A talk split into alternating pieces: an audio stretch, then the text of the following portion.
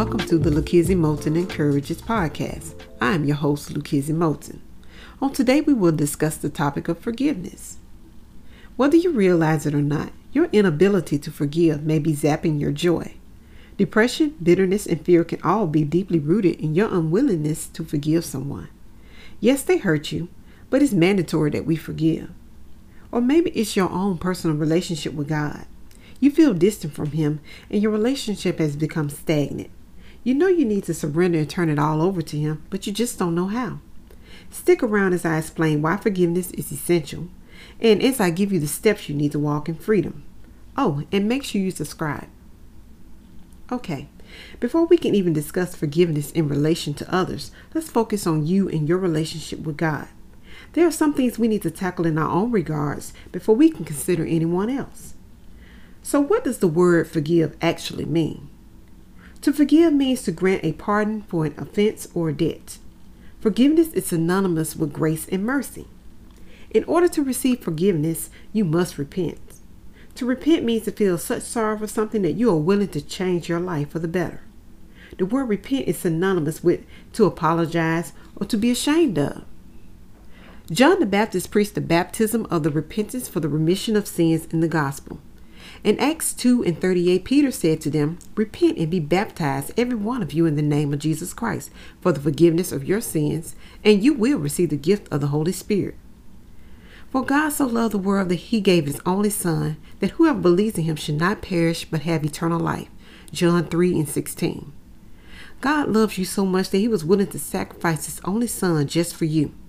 The fact that you are listening right now assures me that you are curious to know more about God's love. Maybe his still small voice has pierced your heart and is leading you closer to him. Or perhaps you feel the need to rededicate your life to Christ so that you can serve him with your whole heart. There are some listeners who have not invited the Lord Jesus Christ into their lives. I would love to offer this prayer as an invitation. It will only take a few minutes to pray, but the benefits you will reap will last in eternity. Repeat after me God, I humbly come before you. You are a kind and merciful Father, and I thank you for allowing me to be in your presence. Lord, I confess that I have not lived a life that is pleasing in your sight. I have tried to do things my way and selfishly chase the cares of this world. Father, on this day, I choose to accept your Son, Jesus Christ, as my Lord and Savior. I confess my mouth that Jesus is Lord. I believe with all of my heart that you raised him from the dead. You said, Whosoever shall call upon the name of the Lord shall be saved. I am calling upon you now, Lord. Save me. I repent of my sins and I ask you to forgive me. Cleanse me, O God, and fill me with your Holy Spirit. Have your way in my life. I am yours. In Jesus' name, amen. I sincerely believe that if you just prayed that prayer with me, you are now a member of the kingdom of God. You are a joint heir with Jesus Christ, and the angels in heaven are rejoicing. 2 Corinthians 5 and 17 declares, Therefore, if anyone is in Christ, he is a new creation. The old has passed away, and behold, the new has come. You have been made over in Him. The prayer I shared was a general prayer. There may be certain things we need to ask the Lord to forgive us for. Ask the Lord to bring to mind any specific sins He wants you to repent of. Repent and take back any grounds the enemy may have gained in your life as a result of that sin. For example, you may be a compulsive liar. You can pray, God, I confess I have not been very honest. Please forgive me for lying. I cancel any grounds the enemy has has gained in my life as a result of this activity. I close every door open and I take back every ground the enemy has gained in my life as a result of lying. In Jesus' name, amen. Once you have finished, start devoting yourself to spending more time with God in prayer and in studying His Word. Okay, now for the part that many of you have been waiting on forgiving others. Did you know that unforgiveness is an open door for the enemy? 2 Corinthians 2 and 11 says that Satan will literally take advantage of you if you do not forgive. Maybe it's a friend who betrayed you, a spouse who left you, or a boss who fired you, or perhaps you've been raped, abused, or mistreated. Regardless, the pain is deeply entrenched into your heart and it seems like you just can't seem to let go. I know exactly how you feel. There was a certain person who mistreated me, and just the thought of this person made me go into a full blown panic attack. Hate would consume me like a fire, and I wanted nothing good to happen for this person because of what they had done to me. Then one day I ran across the verse that's Matthew 6 14 through 15, and it says, For if you forgive others your, their trespasses, your heavenly Father will also forgive you. If, but if you do not forgive others their trespasses, neither will your Father forgive you your trespasses.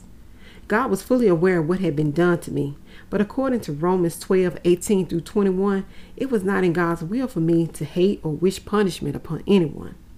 He wanted me to forgive and be at peace. He would avenge me in His own timing. Psalm 34 and 18 tells us that the Lord is close to the brokenhearted, and He saves those who are crushed in the spirit. I was shattered, and my life had come to a complete halt. My joy had disappeared, and the stress from holding it all in was consuming me. I had become really depressed. God reminded me that He had collected all of my tears in a bottle and kept track of all of my sorrows. You can find that verse uh, in the Psalm 56 and 8. Nothing I had gone through was hidden from Him. However, He meant what He said when He said, I must forgive. There would be no special treatment in His kingdom. Therefore, if I did not forgive, He would not forgive me. So, these are some steps that I created and that I actually use to forgive those who have hurt me. I have them there one through five. They're five steps, and I'll try to go as slow as I can so you can uh, write them down or whatever you need to do. But step number one is to create a forgiveness list. What this is is a list. You make a list of the people you need to forgive. This list could include your parents, your spouse, your significant others, your co-workers, your friends, whoever you need to put on the list. Ask the Lord to bring to remembrance anyone you may have forgotten. The second step is to list the offenses. Beside each person's name, write in detail what he or she did to you. Try to be spe- as specific as you can and reflect and write how the offense made you feel. Step number three is to forgive. This is a prayer that I created, but you don't have to use this one, but this is just an example. Um, it has to fill in the blank. So when I say blank, that just means you're going to put in whoever the person is and what they did to you in the blanks. The prayer goes, Father, I forgive blank for blank. What they did to me made me feel blank and caused me to blank. Heal and restore me, Lord. Right now, I choose to forgive blank and set him free, him or her free.